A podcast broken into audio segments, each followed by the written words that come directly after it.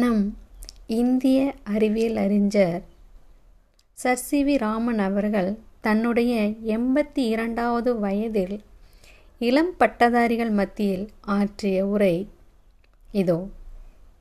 இளைஞர்களே உங்கள் நம்பிக்கையையும் துணிவையும் நீங்கள் இழந்துவிடக்கூடாது உங்கள் கண்முன்பாய் உள்ள பணியில் நீங்கள் துணிவோடு ஈடுபட்டால்தான் வெற்றி பெற முடியும்.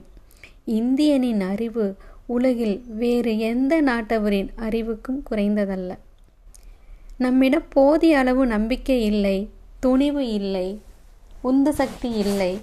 ஒரு தாழ்வு மனப்பான்மையை நாம் வளர்த்து கொண்டு விட்டோம் என்பதே என் கருத்து. தோல்வி மனப்பான்மையை விட்டொழியுங்கள். வெற்றிக்கான ஆர்வத்தை பெற்றிடுங்கள். இதுதான் நம்மை சரியான இடத்துக்கு கொண்டு செல்லும். என்பதுதான் அவருடைய உரை. எனவே நாம் செய்யும் செயலை சிறப்பாக செய்து மன நம்பிக்கையையும் தன்னம்பிக்கையும் வளர்த்து வாழ்வில் சிறப்பு பெறுவோம்.